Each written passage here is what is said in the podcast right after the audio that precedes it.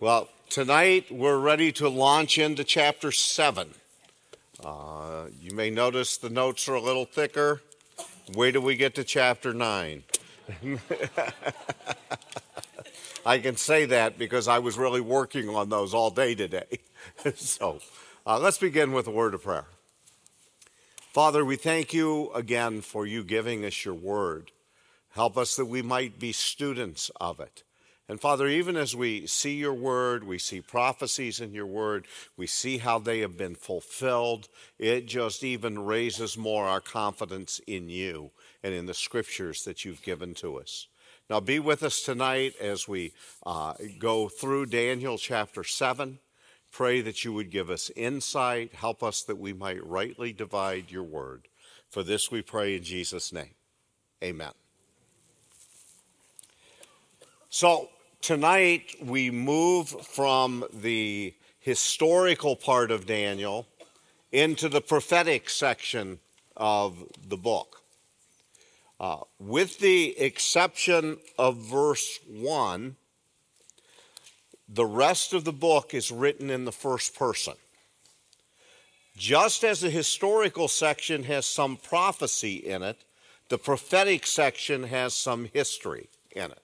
So even though that's the divide, dividing line, uh, chapters 1 through 6 and then 7 through 12, the historical part, the prophetic part, uh, each of those parts have some of the other in it. And we'll see that as we're moving through. As chapter 7 begins, it is 14 years before the fall of Babylon. Now, keep in mind, the book of Daniel is not written in chronological order.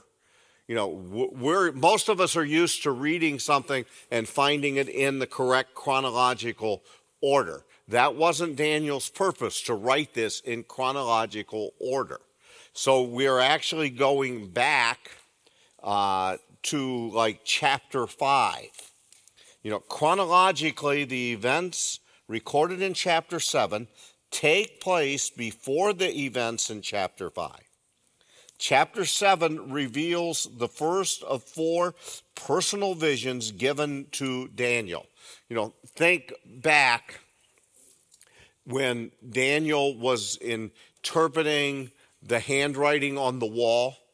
He had already had his visions, so he knew who was going to follow the Babylonian Empire because God had already revealed that to him. Daniel's vision in chapter 7 contains the most comprehensive and detailed information about future events found anywhere in the Old Testament. Daniel tracks four great human empires, and we've been we'll be talking about them tonight: the Babylonian, the Medo-Persian, the Greece, and the Roman empires and reveals the climax of human history with the re- arrival of the Messianic kingdom. In comparing chapter 2 and chapter 7, we find similarities and differences. Now, let's just pause for a second here and let's look at a map that's up on the screen. Uh, thank you for those of you who uh, offered last after last week help in finding the maps I was looking for. Uh, we did uh, find most of the maps that we're looking at tonight on a, a site, olivetree. Uh, dot, I don't know whether it's dot .org or dot .com, but they have maps there. Uh, a couple of the maps Jennifer had to create uh, to, to get exactly what I was looking for tonight. So, first of all, we have the Babylonian Empire then. So, what you see in the green would basically make up the Babylonian Empire. Now, if we overlay that with today, our world today, you can see the various countries that would be involved. That kind of helps me, as I mentioned, to, to get a handle on where some of these places were. So we have the four great empires. The first one was the Babylonian Empire, and that corresponds back to Nebuchadnezzar's dream to what? The head of gold. The head of gold. The Babylonian Empire. Okay, what was the next empire? the Medo Persian. So let's go to the next map there. All right, what you see in the yellow would basically represent the Medo Persian Empire. You can see it's much more vast than even the Babylonians in the land that it controlled. Now, if we overlay it with nations of today, once again, you can see those various uh, nations. So, kind of the headquarters for the, the Persian, Medo Persian Empire uh, was in the country of Iran that we see. Right. And that corresponds to the silver on the image that Nebuchadnezzar saw. All right, next, what was the next great empire? Greece. So if we go to the next empire, you can see in the brown, you know, the territory that the Greeks, and we'll be talking about these things uh, tonight, that would be the territories that the, the Greeks uh, controlled. And if you overlay the map, uh, maps of today, uh, you'll kind of get that this is the one we had to create ourselves and put in there. So that would be roughly the territory that was controlled by the, the Greek Empire. And that corresponded with the, uh, the brass on the image. All right, what was the next empire? Rome. And so the, the next one, if you bring it up on the screen, would be the Roman Empire. Uh, basically, those areas that are in the brown there, where you'll see that. And if you overlay it with the countries of today, once again, you'll, you'll see the area that it covered. Like, once again, we'll be talking about these as we're moving forward. All right, so Daniel is now going to have a, a vision of these four empires, and he's going to see them in a little different light than what Nebuchadnezzar did. We'll talk about. All right, we talked about their similarities uh, here in uh, Daniel chapter seven between uh, the vision given to Daniel and the dream that was given to King Nebuchadnezzar. The similarities are there are four Gentile nations which will succeed one another. The fourth empire will be destroyed by the Messiah. The messianic kingdom will be established. The fourth kingdom is diverse, and the fourth kingdom will go through various stages. When we talk about those stages with the fourth kingdom, when we talked about Rome, remember we have the legs, and then we have the feet, and then we have the, the ten toes. So it's going to go through various stages. Now, what is different? All right, number one, in chapter two, the vision is given to a pagan king, to King Nebuchadnezzar. Now, we've talked about that before uh, God chose to reveal this to a pagan king. Uh, second, secondly, what's different? The vision in chapter 7 is given to a holy prophet. So one goes to a pagan king, the other goes to a holy prophet. In chapter 2, Daniel interprets the dream. In chapter 7, an angel interprets the dream and vision. In chapter 2, it is coming from a human perspective. And from the human, pagan king, human perspective, and it's impressive with the grandeur of what you, the head of gold, the silver. That's how the, these future kingdoms are presented. You remember Nebuchadnezzar was so impressed with the vision about Babylon there that remember he built his image, only he you know, was trying to make a statement that what God said was not going to happen. And so he built his image totally of, of gold, the whole image, trying to make a statement that Babylon would not be destroyed and would be succeeded. Uh, so the dream that Nebuchadnezzar has is coming from a human perspective of how magnificent these kingdoms are. In chapter 7, in the dream and visions given to Daniel, it's from the perspective, uh, more of God's perspective, that these kingdoms are not uh, impressive. These kingdoms are like wild beasts. And uh, we've, I got a couple charts here, and I know it is. I came in here today and thought, wow, I know we couldn't make them any bigger than what they are, but they needed to be about 10 times this size for everybody to be able to see, at least for me to see from the back. At some point tonight, we may move some of these out where you can get a good look at them. Uh, but it's a, uh, as we looked around, this is kind of an artist's rendition of these beasts as Daniel sees them. So we'll talk about them and maybe we'll have some people walk around with them so that everybody can get a, a view of it. Okay? All right, chapter 7 can be divided into three parts the visions, the interpretation, and then the conclusion. So the visions are found in verses 1 to 14 of chapter 7. Daniel has a dream and several visions. It may be that the things are revealed to him in different components. So instead of seeing everything in just one dream or in visions, it may be that different parts of this are shown to him. And we'll see as we read through the text, the visions are in plural. Perhaps the visions were related to the four beasts in verses 1 to 8, and then the Ancient of Days in verses 9 to 14.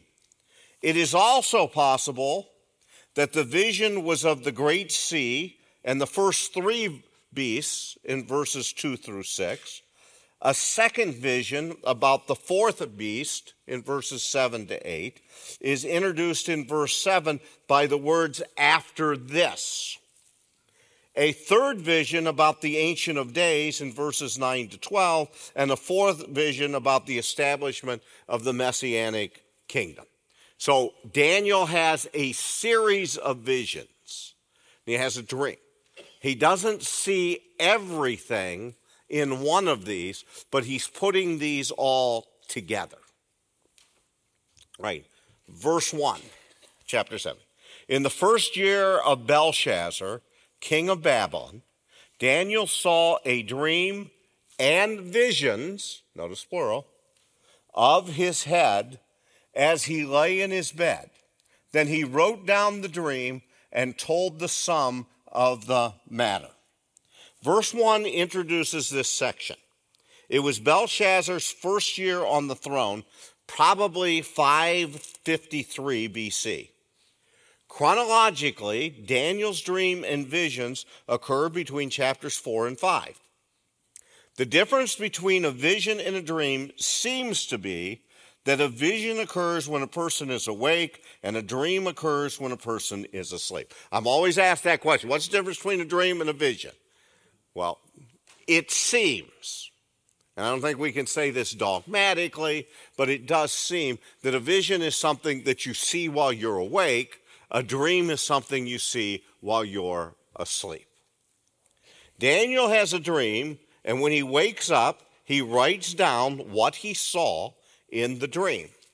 Verse 2 Daniel declared, I saw in my vision by night, and behold, the four winds of heaven were stirring up the great sea. And four great beasts came up out of the sea, different from one another. Daniel saw the great sea being churned up by the four winds.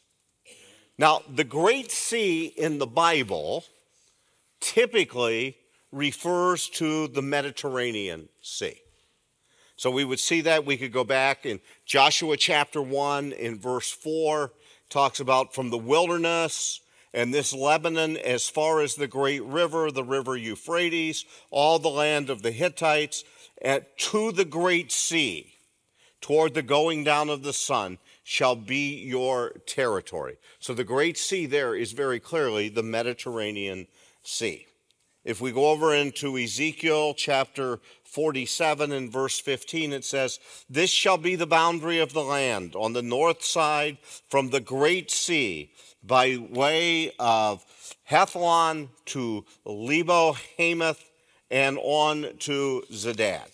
So the Great Sea typically in the scriptures where it's used refers to the Mediterranean Sea. However, the word sea is also used symbolically to refer to the Gentile world. And there's different passages that speak of this. In Revelation chapter 13, verse 1, uh, John writes, And I saw the beast rising out of the sea with ten horns and seven heads, with ten diadems on its horns, and blasphemous names on its head. Over in Revelation chapter 17, verse 1, it says, Then one of the seven angels who had the seven bowls came and said to me, Come, I will show you the judgment of the great prostitute who is seated on many waters. And then in Revelation chapter 17, verse 15, and the angel said to me, The waters you saw where the prostitute is seated are peoples and multitudes and nations and languages. So when we come to this passage and he talks about the great sea, uh, we have to look at it and say, okay, great sea, if it's not used in a symbolic way, is referring to Mediterranean. If it's being used in a symbolic way, it's referring to the Gentile nations. Uh, Daniel says the sea was being moved by the four winds of heaven, indicating it is God who is stirring up the nations. Now, I believe in this particular place, uh, I would say that what's being referred to here as the sea would be the Gentile nations that Daniel is seeing in history. We're coming into a section that's going to have all kinds of symbolism and stuff in it. The four beasts that are different from one another come up from the sea. The word translated beasts literally means wild animals. Daniel is seeing four wild animals come up out of the sea. The four beasts are interpreted for us in verse 17 as being four kings. So just skip over to verse 17 for a moment. And there in verse 17, we read, These four great beasts are four kings who shall arise out of the earth. So, you know, oftentimes in the scriptures, when symbols are used, the scriptures will also reveal to us the meaning of those symbols. So here in Daniel, if you read far enough into chapter 7, you come across these four kingdoms are represented by four kings. Chapter 7 gives us more information about the four kingdoms in the image of Nebuchadnezzar's dream in chapter 2. So, as Daniel is speaking from God's perspective, we're going to get more information about these four great kingdoms that Nebuchadnezzar got in his dream and in the interpretation of the dream. You with me so far? Okay. Well, let's keep going. Right? Beast number one is Babylon. Uh, Andy, can you bring that map of Babylon back up on the screen?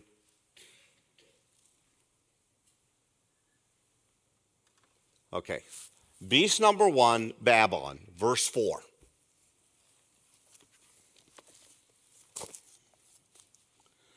The first was like a lion and had eagle's wings. Then, as I looked, its wings were plucked off and it was lifted up from the ground, and made to stand on two feet like a man, and the mind of a man was given to it. Now, just imagine dreaming that and, and seeing uh, that. I mean, I read that, and it's like, okay, what in the world is he talking about here? In Nebuchadnezzar's dream, the first kingdom was Babylon, and it was represented by the head of gold.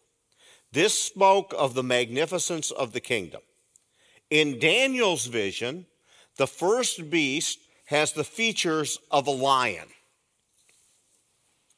The lion is used as a symbol of Babylon in, in various different passages. Over in Ezekiel chapter 17, verse 3, it says, Thus says the Lord God, a great eagle and great wings and long pinions, rich in plumage of many colors, came to Lebanon and took the top of the cedar. If you were, if you were to read on there, you would find out that it is Babylon the nation who is being referred to there in Ezekiel 17:3.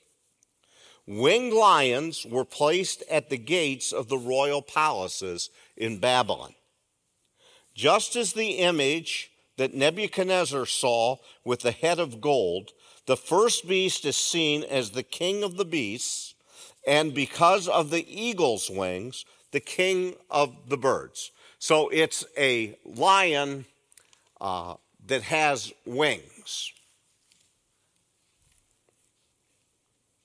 Four things happen to the first beast its wings are plucked, it's lifted up from the earth. It stands on two feet like a man, and a man's mind is given to it. The wings being plucked and the reference to standing like a man and having a man's mind is parallel to chapter 4 when God humbled Nebuchadnezzar. Uh, Maybe one of you guys can grab this and kind of walk around while I walk around with this one, just to uh, kind of give you a view that what Nebuchadnezzar sees is something like uh, over here, as you're looking at it, would be on your right. And then you see it in the back, the, the second view of it, the, the lion standing up. And so the idea of the lion standing up is the idea when Nebuchadnezzar was being humbled and he became like a beast of the field. And then afterwards, his mind is returned to him. Those of you that are kind of visual kind of helps me sometimes. So if you look, like I said, over to the right of the thing, you see the, the lion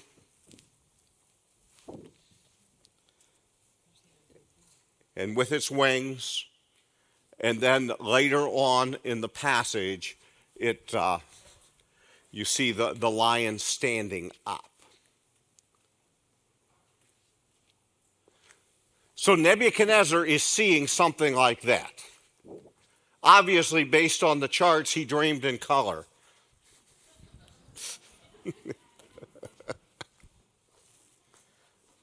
For those who didn't catch that, that was a joke.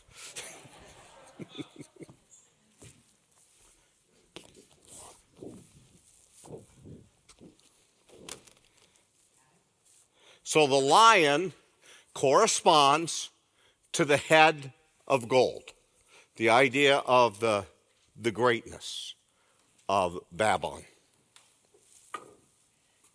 Right? So that's the first beast that he sees. Verse 5. And behold, another beast, a second one like a bear. It was raised up on one side. It had three ribs in its mouth, between its teeth, and it was told, Arise, devour much flesh. Okay, why don't you take the this picture around again for me, Carl, if you will. We're going to keep you busy here. All right, go ahead and bring up the next kingdom also, Andy, on the screen. Okay, as we go into the Medo Persian, and you see the, the picture of the bear. He sees in his dream, now he's seeing these animals come up out of the sea. And I thought someone was scared of the bear. so the, the, the bear comes up out of the sea, and it's not even, it's kind of raised up on one side. So the bear is lopsided. And it has three ribs that it's just showing eating the three ribs. Yeah, he's he's feasting on the, the three ribs. Think of that the next time you have your rib dinner and that. All right. So you've got the the second image that he's seeing is that of a bear, which represents the Medo Persian Empire.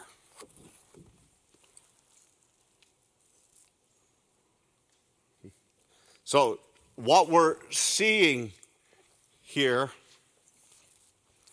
is you have one after another of these beasts coming out of the sea. That's what Daniel is seeing in his dream or in his vision.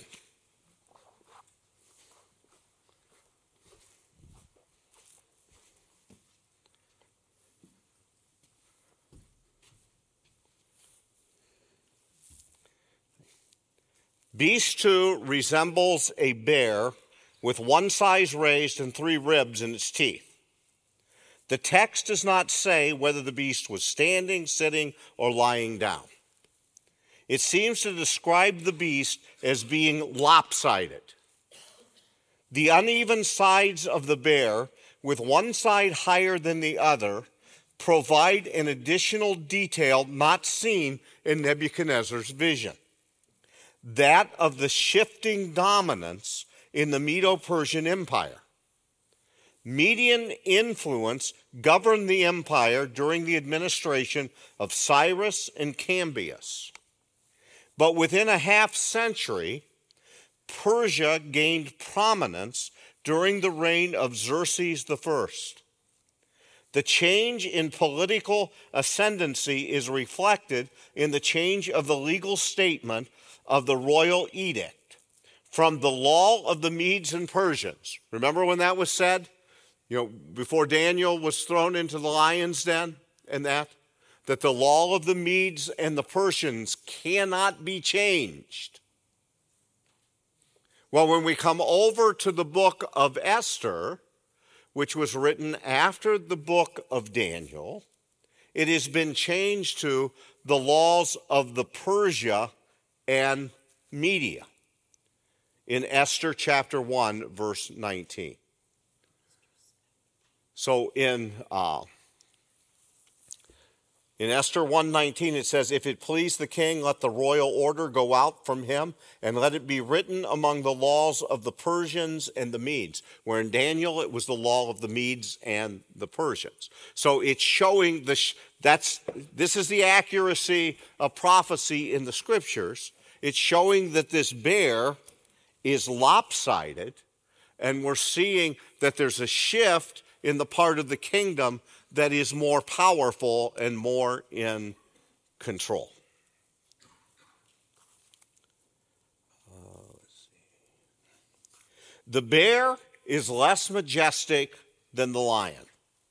Its bulky body appears less graceful and agile. Nevertheless, in Scripture, the bear is frequently associated with lions and fierceness. You can look up those passages that speak of the fierceness of the bear. Indeed, Medo Persia was a potent threat. Yet, as stated, the empire lacked the cohesive strength that made its predecessor so formidable. In addition, just as the bear moves more slowly than a lion, so did the Medo Persian Empire move more slowly in its military campaigns. The loss of speed was caused by its enormous size. The, the Medo Persian forces conquered by sheer force of number. Finally, the three ribs in the bear's mouth indicate that the beast had already dismembered some prey.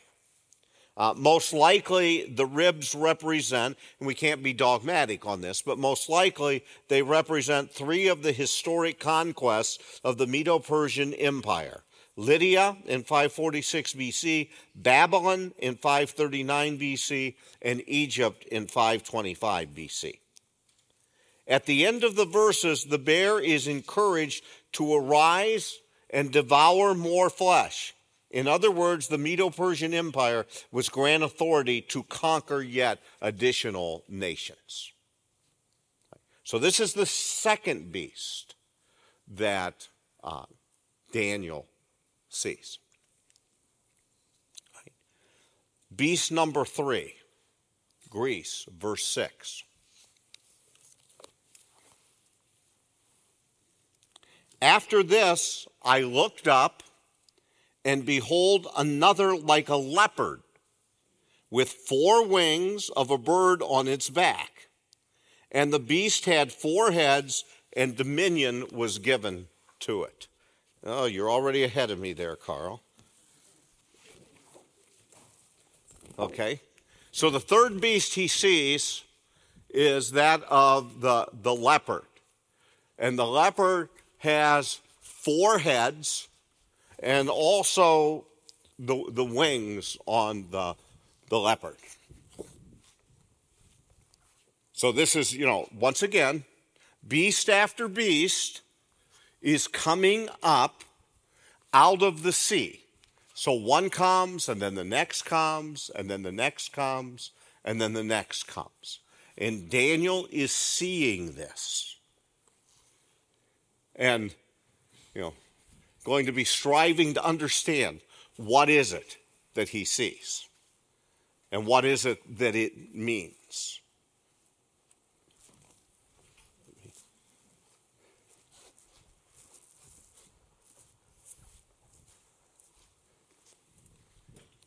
You're welcome.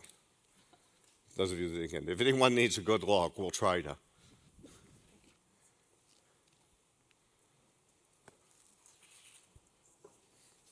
So, just so everybody knows, these pictures are not inspired. the, the text is inspired.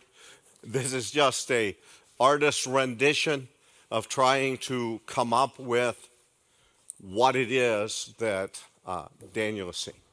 So, do we have, what do we still have up there? Yeah, all right. You've got the Greek Empire up there on the map.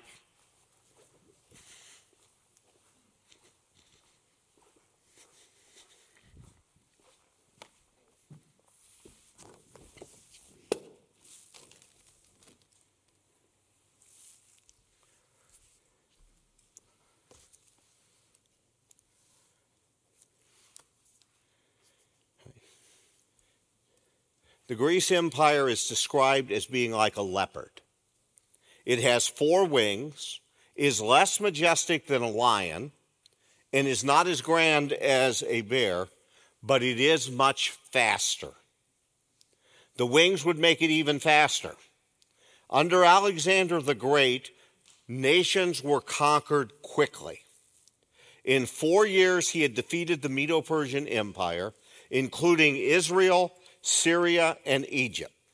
Within six years, he had taken control over an additional 11,000 miles of territory, stretching all the way to the border of India.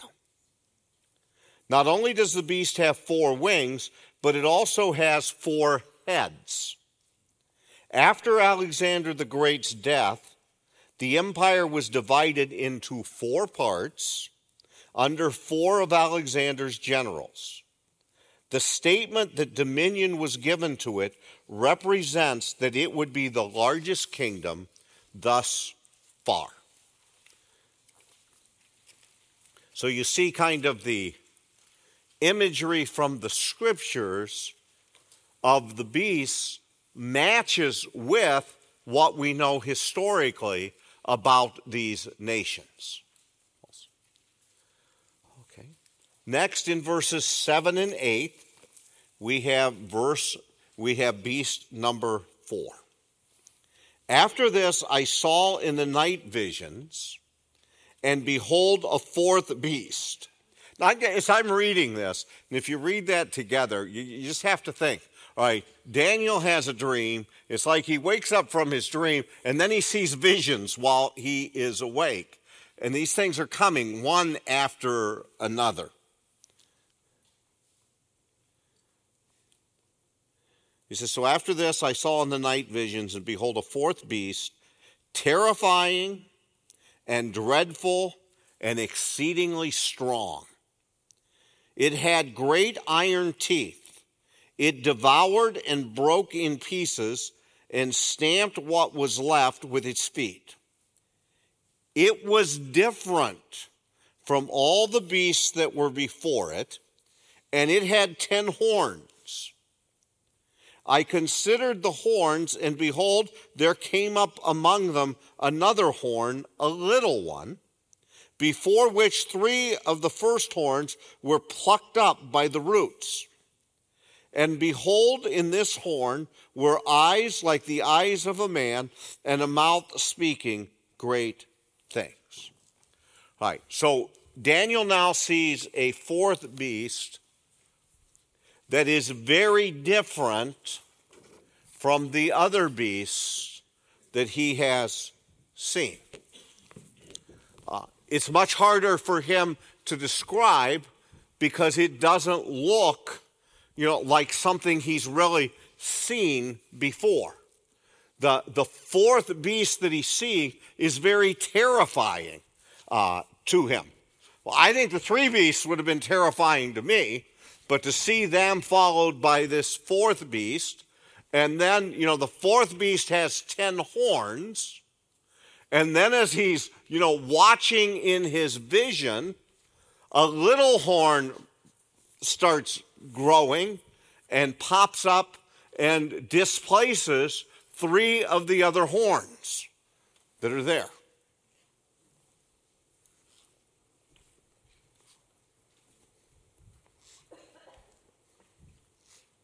So you have kind of the, the view in the artist's rendition of the beast and then of the, the little horn.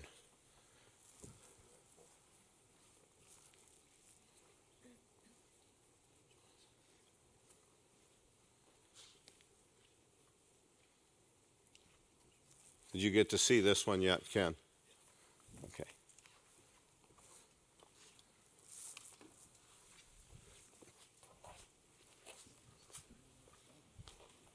Yeah, it does kind of look like a dinosaur in the artist's uh, rendition of it.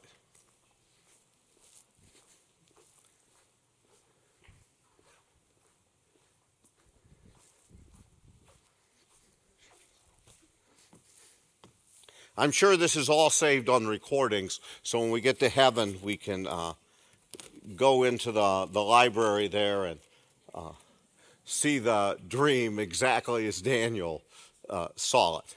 The fourth beast represents the Roman Empire. The fourth is different from the other three. The first three beasts were compared to different animals a lion, a bear, and a leopard. The fourth is so different that Daniel did not attempt to compare it to an animal. There is something very different about this beast. It is scarier than the other beasts. Remember, we're talking about the word beast means wild animals. Daniel describes the fourth beast as being terrible, powerful, and strong. It also has great iron teeth. Rome not only conquered other nations, it crushed them. It trampled on them with its feet. Trampling with the feet emphasizes vengeance. One example of this method of conquest in history is the War of Rome with Carthage in 146 BC. Located on the eastern shore of Lake Tunis in what is now Tunisia Carthage was one of the most prosperous cities in the classical world and one of the most commercial centers in the ancient Mediterranean area. After a nearly three year siege, Rome annihilated the city, never again to be rebuilt. In the same manner, the Fourth Empire would crush civilizations, which the other three empires did not do. The ten horns of the fourth beast compare, corresponded to the ten toes in Nebuchadnezzar's dream in chapter 2. While contemplating what he had seen, Daniel then saw an eleventh horn, much smaller than the other ten. It uprooted three of the other horns. The little horn has eyes like a man and begins speaking great things.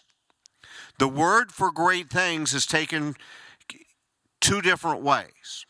It can refer to being huge or domineering, or it can mean arrogant and pompous. Daniel's vision goes beyond Nebuchadnezzar's dream in that Daniel sees not only the 10 stage kingdom, but also another stage with the little horn uprooting three of the horns. All right, so so now we're seeing that what Daniel sees goes a step further than Nebuchadnezzar's. Nebuchadnezzar just saw the t- and remember it emphasized, you know, the feet and the 10 toes of the image. So Daniel's vision is going a step further in that it sees from the 10 horns that little horn that comes up displaces three of the other horns. And then you saw the significance of it being full of eyes and speaking out, uh, probably proud and pompous things. Well, then in verses 9 to 12, Daniel has a third vision. There is now a shift of focus. There's a shift from earth to heaven and from the little horn to the Ancient of Days. No system of biblical interpretation can claim to be adequate unless it provides a satisfactory interpretation of the conclusion of the vision. Three major facts stand out in verses 9 to 14. First, in verses 9 and 10, Daniel has a vision of heaven at the time of final judgment on the nations. Second, in verses 11 and 12, the little horn representing the last ruler of the times of the Gentiles is destroyed with it and with it his empire. Third, the fifth kingdom the kingdom of the Son of Man, who comes with the clouds of heaven, is brought in, beginning the everlasting dominion of God. It is obvious that all three factors combine to make clear that this is a summary conclusion which is catastrophic in nature and introducing a radical change. The critical explanation of the Fourth Empire as belonging to Alexander. Now, let me say, I haven't introduced this to this point. Uh, because I'm not going into all the different theories of it, but there are those who would hold that everything here was fulfilled in Alexander's reign. And so, what we're saying here is uh, Alexander's reign and the end of the Greek Empire in no way can account for all the details that Daniel is giving us here. It says the fourth empire is belonging to Alexander has no reasonable explanation of any of these three factors, let alone an expl- explanation of all of them. If this is genuine prophecy, it belongs to a future consummation which was not realized by the Greek Empire nor by the Roman Empire as far as recorded history is concerned. So, what we're saying here, from what we've seen so far in Daniel's vision and dreams, there is nothing in history that totally deals and can explain for there at the end of the dream you know, the little horn coming up displacing three of the horns, and then what occurs after that that we're about to talk about. Verse 9. As I looked, thrones were placed, and the Ancient of Days took his seat. His clothing was white as snow, and the hair of his head like pure wool. His throne was fiery flames, its wheels were burning fire. The word for placed can also mean removed. The thrones, notice it is plural, seem to be set up for judgment on the earthly nations. We are not told who sat on the other thrones. They were not set up for God to sit on them. God does sit upon a throne, but not the ones that were removed. The title Ancient of Days appears only in the book of Daniel, verse 9, and then down in verse 13. However, Psalm 55 19 speaks of God being enthroned from of old. His garment is as white as snow, indicating holiness. His head is like pure wool, and it speaks to his purity. This can be seen from Isaiah chapter 1 verse 18.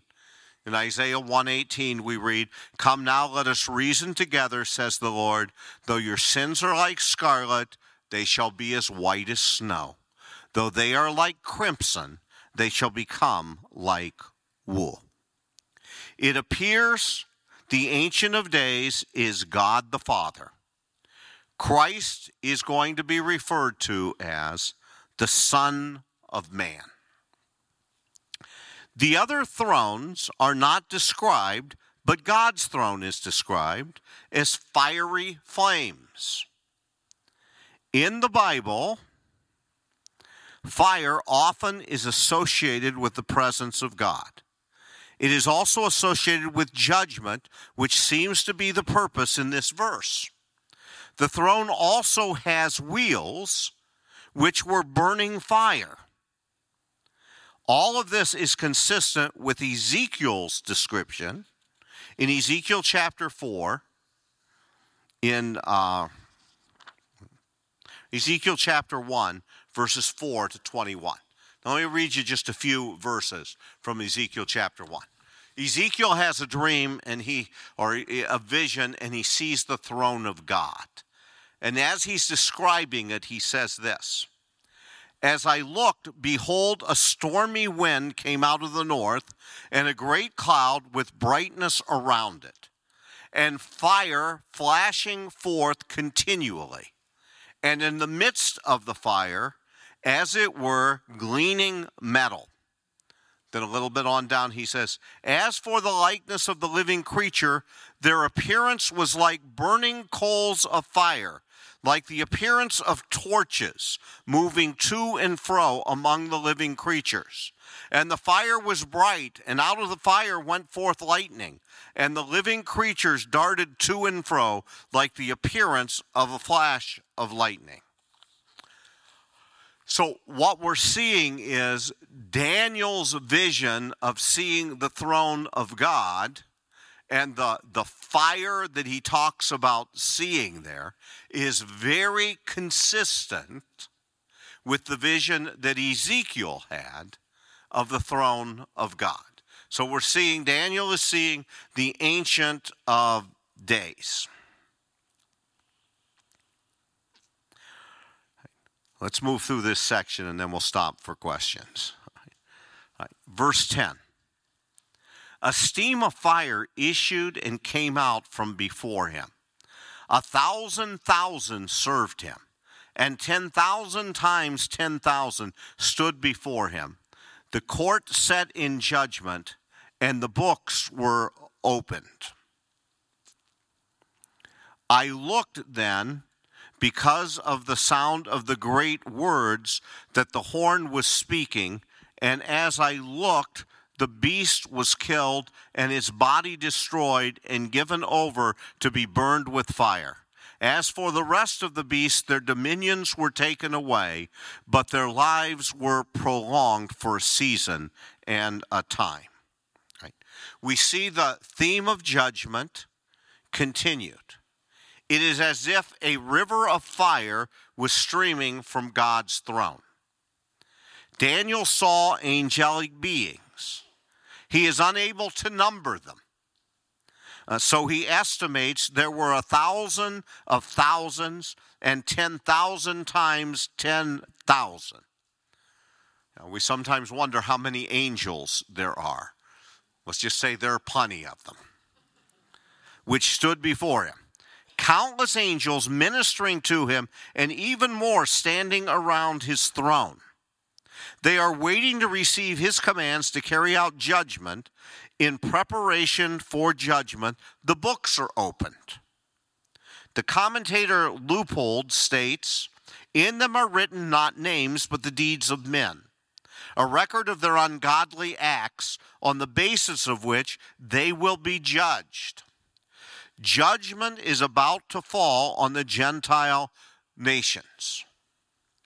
Matthew chapter 25, verses 31 to 46, details this event. So, what Daniel is seeing is he is seeing the great judgment of the nations. Now, Matthew talks about this in Matthew 25, verses 31 to 46. Listen to what Daniel says, or to what Matthew writes. When the Son of Man comes in his glory, and all the angels with him, he will sit on his glorious throne. Before him will be gathered all the nations, and he will separate people one from another as a shepherd separates the sheep from the goats. And he will place the sheep on his right, but the goats on the left. Then the king will say to those on his right, Come, you who are blessed by my Father, inherit the kingdom prepared for you from the foundation of the world. For I was hungry, and you gave me food. I was thirsty, you gave me drink. I was a stranger, and you welcomed me. I was naked, and you clothed me. I was sick, and you visited me. I was in prison, and you came to me. Then the righteous will answer him, saying, Lord, when did we see you hungry and feed you, or thirsty and give you drink? And when did we see you a stranger and welcome you, or naked and clothe you? Then he, then, and, and when did we see you sick or in prison and visit you?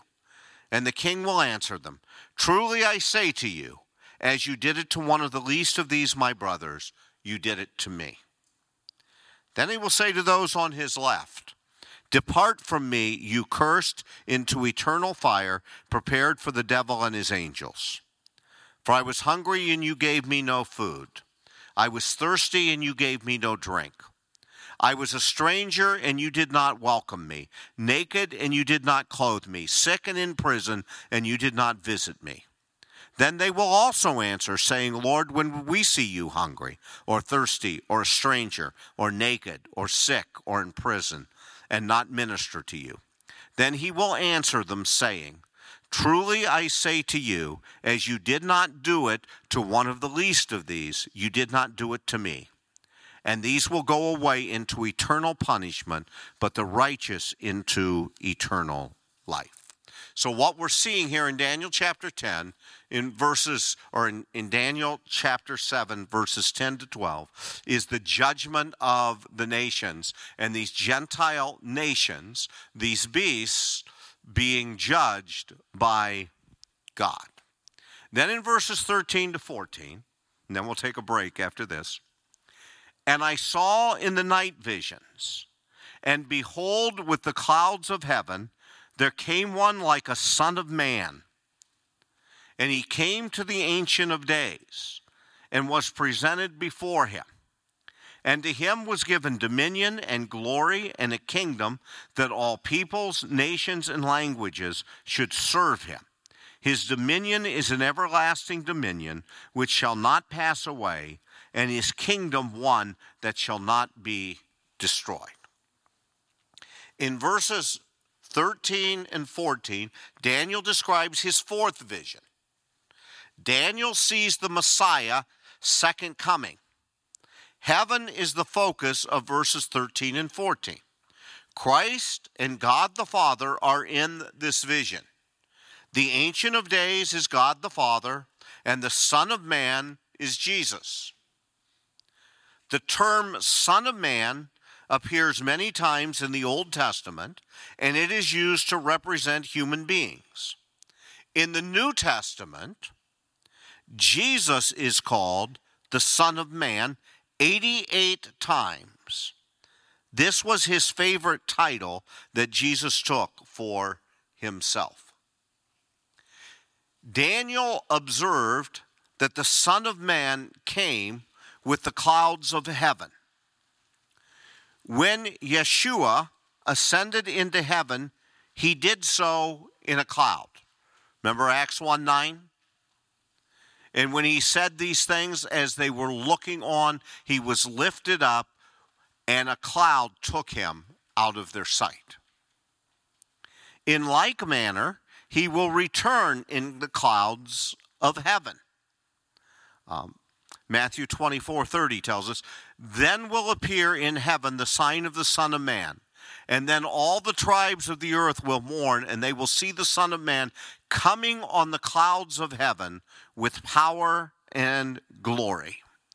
Over in Revelation 1 7, John declared, Behold, he is coming with clouds, and every eye shall see him, even those who pierced him, and all the tribes of the earth will wail on account of him. Even so, amen.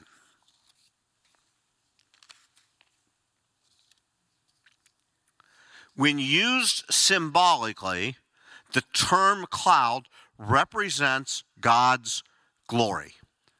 Exodus 4:35 tells us, and Moses was not able to enter the tent of meeting because the cloud settled on it and the glory of the Lord filled the tabernacle. So when it's used symbolically, the cloud represents God's glory. Yeshua's arrival on earth in clouds of heaven does not just mean that there will be physical clouds, but it emphasizes that he will come with the fullness of the Shekinah glory.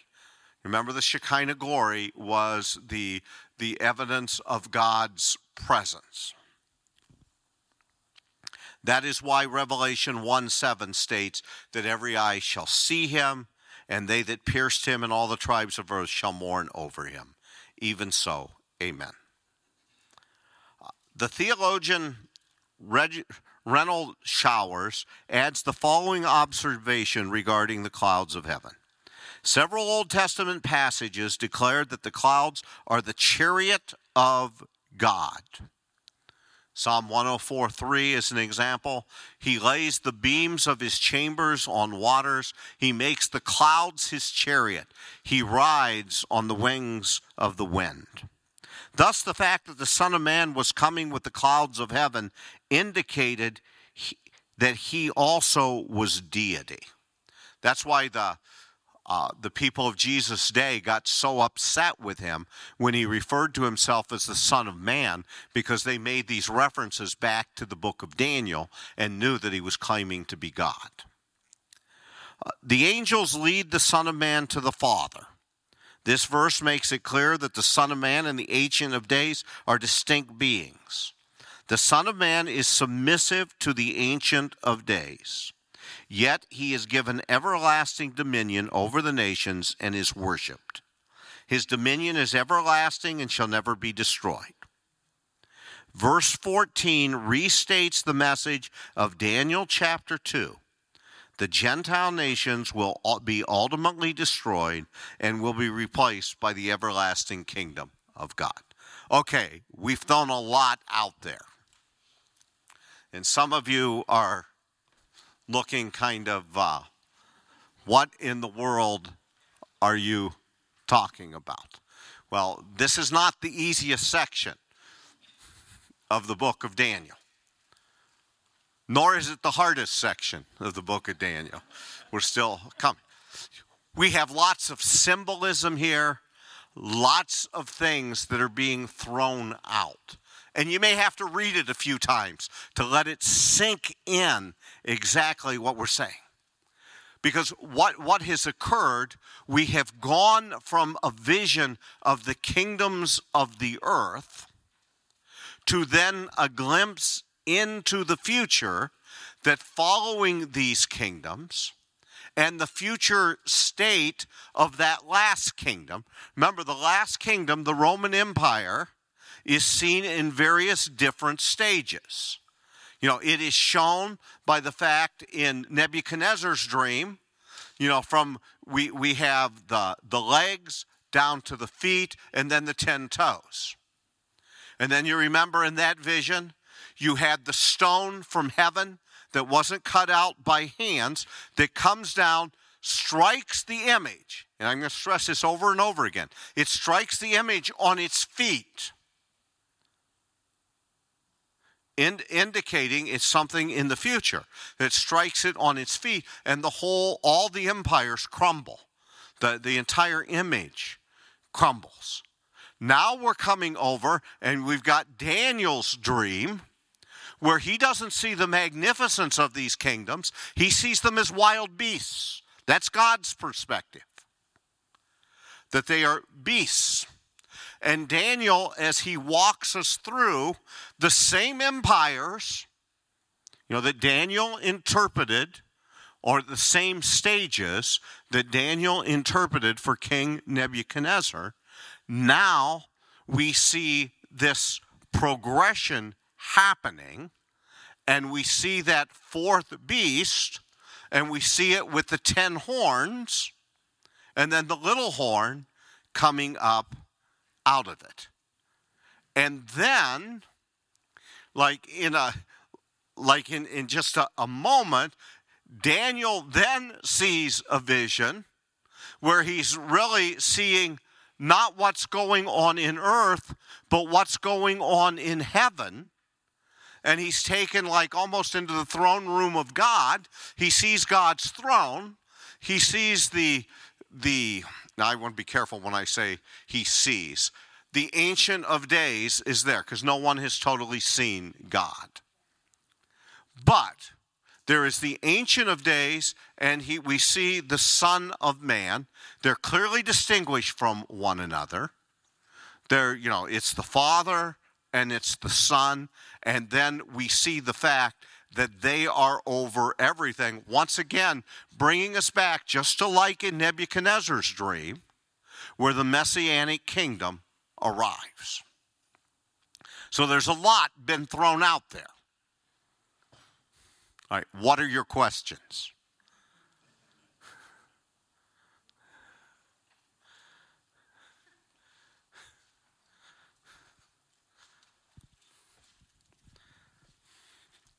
You know, maybe next week we need to start with questions as well, giving you some time to go back over this and look at it. But go ahead. I'm going to put this the best way that I can. Um, so, Daniel talks about the great judgment, which is the Ancient of Days. And you had mentioned that when he saw the great throne, that that was on the left and the Son of Man indicated being on the right. Is that correct? I don't know that I said You may- left and right. Okay. So, and maybe that's just Maybe what I was did, in my head. I don't think so. Okay, and that's okay. So, my understanding is that there are two judgment seats there's the great judgment, and then there is a judgment seat called the Bema seat. Is that correct? Yeah, absolutely, but they don't happen at the same time. So, what is the difference between those two judgment seats? Okay, actually, there are several judgments that are talked about in the scriptures, but this particular judgment that I think is being talked about here is the judgment of the nations that is also talked about in uh, Matthew chapter 25. All right. Uh, I believe that that judgment there in Matthew chapter 25 is happening at the end of the tribulation period, which we'll be talking more about and hasn't even come up in Daniel yet, but will be coming up when we get to chapter 9. But so that occurs then. And that is a judgment of those who get to go into the kingdom and those who do not get to go into the kingdom. Now, this is going to mess up some of the stuff you've heard in the past, but at that judgment, you want to be the one that is left, not the one that's taken away. Because those who are left are those who go into the kingdom. Those who are taken away are taken away into everlasting judgment. The Bema Seat judgment has nothing to do with any of this whatsoever. The Bema Seat judgment is a judgment where our works as believers come underneath the judgment for the purpose of rewards. I believe that's what Paul is talking about in Corinthians. That each of us, we lay, the firm foundation is laid, we build upon it, and based on what we've built, it will be tested by fire.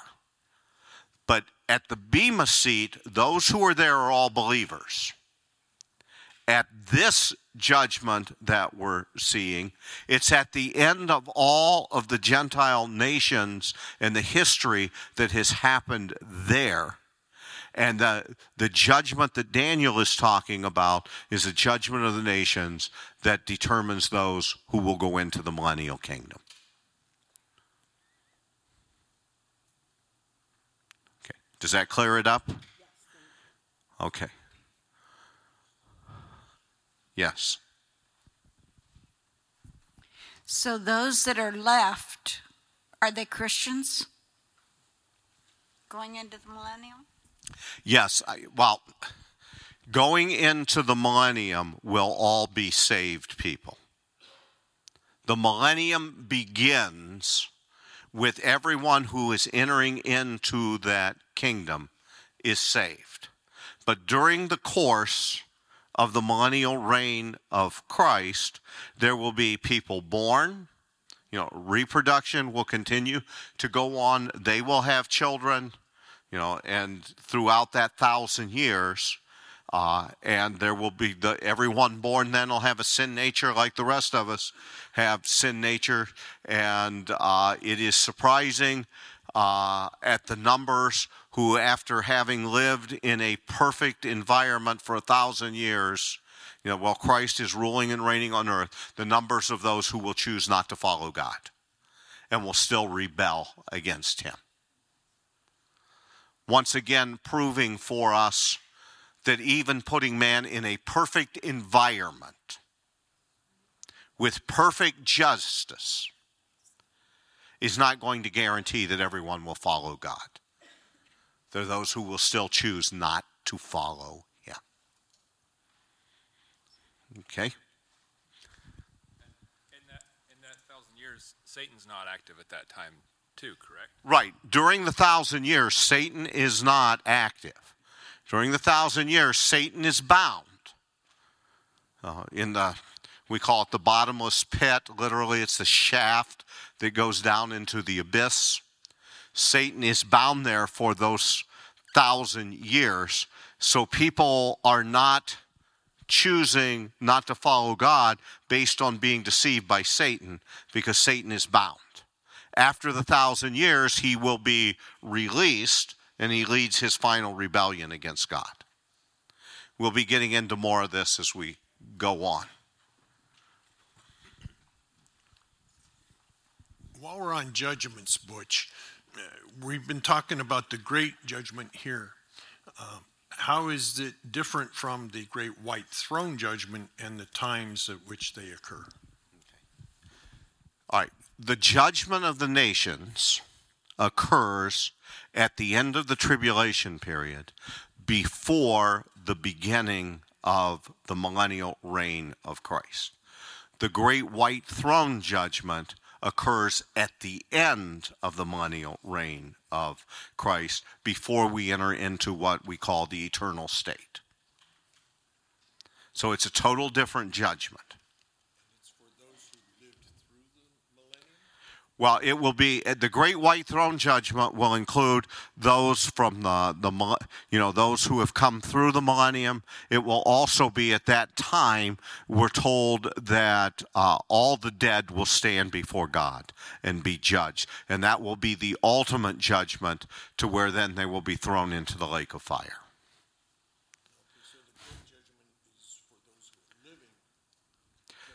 The judgment of the, all right, when you say the great judgment, uh, you got to be careful as to what we're referring to when we say great judgment.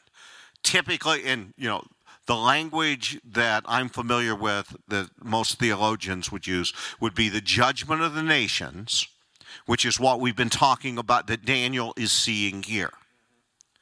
Because we, we see the judgment of the uh, nations occurring before the messianic kingdom is set up. So the great white throne judgment would be at the end of the millennium.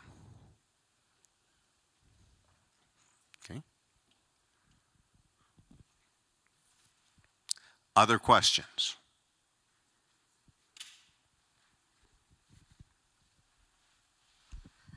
I'm just saying something a little different I learned from my studying of Daniel. And when we talked about the Greek Empire, okay, I wanted to see if anything really good came out of the Greek Empire. And of course, the Koine Greek, which is the language they spoke, um, which is a common language, not the elite language, but a common language. He had a word for everything. And out of that came the Septuagint out of that language. So uh, that gave us our Bible today, translated uh, for today. That was a that was a common good that came out of Greek. Now, out of the Roman Empire, what I did learn was that the Romans had the Pax Romana, and that's the peace of Rome. And there were no wars during that time. It was a very peaceful time frame. The Roman Empire went on for about a thousand years. And out of that empire, they built 51,000 miles of roads. That is a lot of roads. And because of that, Apostle Paul and other apostles and other Christians were able to travel and share the gospel and peacefully get to their destination as peacefully as possible, I should say. And um, I just thought that was really interesting. Some of the roads still exist today. And that thousand years would be like 500 BC to 500 AD, I believe, for the Roman Empire. Now, you're talking about the Messiah coming out of the Roman Empire. Do you believe, Butch, this is my question to you, that the Roman Empire will be revived or that it just out of those peoples? Well, my, my belief would be that the final confederation of nations from which the Antichrist, because we'll talk more about the little horn and him being the, the Antichrist, that he will come out of some form of the revived Roman Empire. I think that's consistent with both the, uh, the dream of Nebuchadnezzar with the ten toes and also consistent with what we're seeing in the vision and dreams that Daniel had. That it's out of that final beast that you have the little horn that comes up, is coming forth from that fourth and final kingdom. So it's now, I'm not going to speculate and say for sure. Uh, what that is or what that form is. Uh, throughout history, people have made all kinds of announcements and have been wrong in what they've been saying. You know, you can go back Uh, both in identifying the Antichrist and identifying what is the. T- Anytime you hear of any 10 nation confederacy, you're going to hear someone saying, hey, this is what Daniel was talking about. Just because it has the number 10 in it. That's, that's what they're going to come to. And I think once again, this is where we must be careful and not do what I call newspaper exegesis. We look at something and we say, based on this, this is definitely what was being talked about.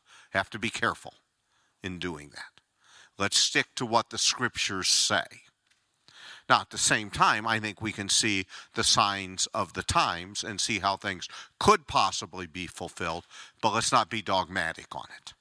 Uh, too many good Bible teachers have ended up with egg all over their faces over pronouncements that they've made, and then they discredit their whole message. You know, maybe they were correct 95% of the teaching that they gave, and then they come out and go out on a limb and say something that goes beyond what the scriptures say, and then everything that they've said is discredited.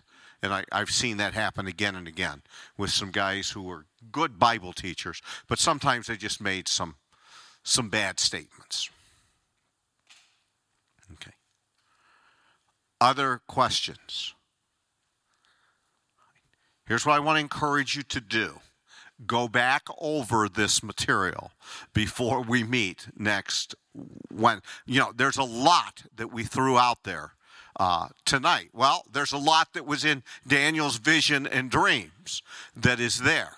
Look over that and watch if there's part of it you don't understand or you have questions about. We'll start next week with questions about what you may not understand and try to clear those things up for you. Just keep in mind the progression of what's happening there. Daniel is having a dream and then visions in which he sees these four beasts coming out of the sea now, they're coming out. The fact that the seas are troubled means that God is causing this to happen, and God's in control of all of this. Beast after beast comes forward, mm-hmm. you know, representing the different kingdoms that are going to be here on earth. This is why, when we read this chapter in particular, this is why the liberals say Daniel could have never written this because it too accurately portrays what is going. You know, think of the description here, even of the nations and of these wild beasts, and how it represents historically who they were, how they responded, and the truth about the the details. They're saying the details are too accurate. That's why they've got to say this. This wasn't written by Daniel in Babylon. Someone around the, the, the first or second century pretended to be Daniel, said he was Daniel, and looking back on what happened, he wrote these things because it's too accurate. Well, not if you believe in a God who knows the future and not only knows it is moving for it to happen, uh, that's why, see, we're going to be faced with a question at times. And that question is do we believe in a God of the supernatural or don't we? Because if we believe in a God of the supernatural, none of this stuff poses a problem for us that God would reveal all of this to Daniel. If we don't believe in a God of the supernatural, then we say this can't be true. Daniel could have never written this. It's too accurate about it. So look it over. If you have questions, come back. If you don't understand it, my goal is to help you understand it. And I, you know, this is not an easy, we're now in some portions of Scripture that are not easy to understand.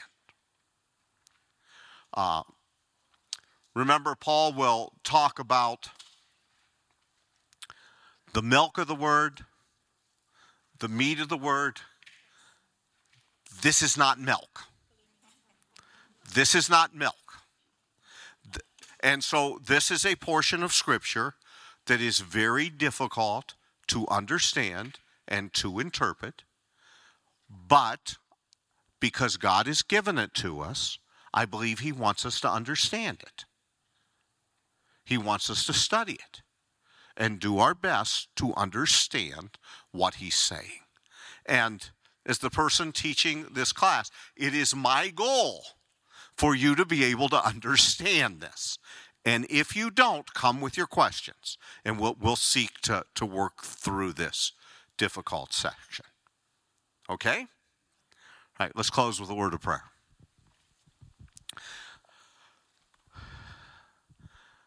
Father, we recognize you as the Ancient of Days. We thank you for our Savior, the Son of Man. And Father, we thank you for giving us your word. Help us to understand it. And help us, Father, to live our lives in light of the fact that you are the one in control and we can have confidence in you. And help us also, Lord, in a time of uneasiness throughout our world when all kinds of things are going on. Remind us of the fact that in the end you win. And that's not in doubt, and it's never been in doubt. So that we can rejoice even in the midst of trouble in our world, knowing that none of this has taken you by surprise and that you are in control. For that we thank you in Jesus' name. Amen.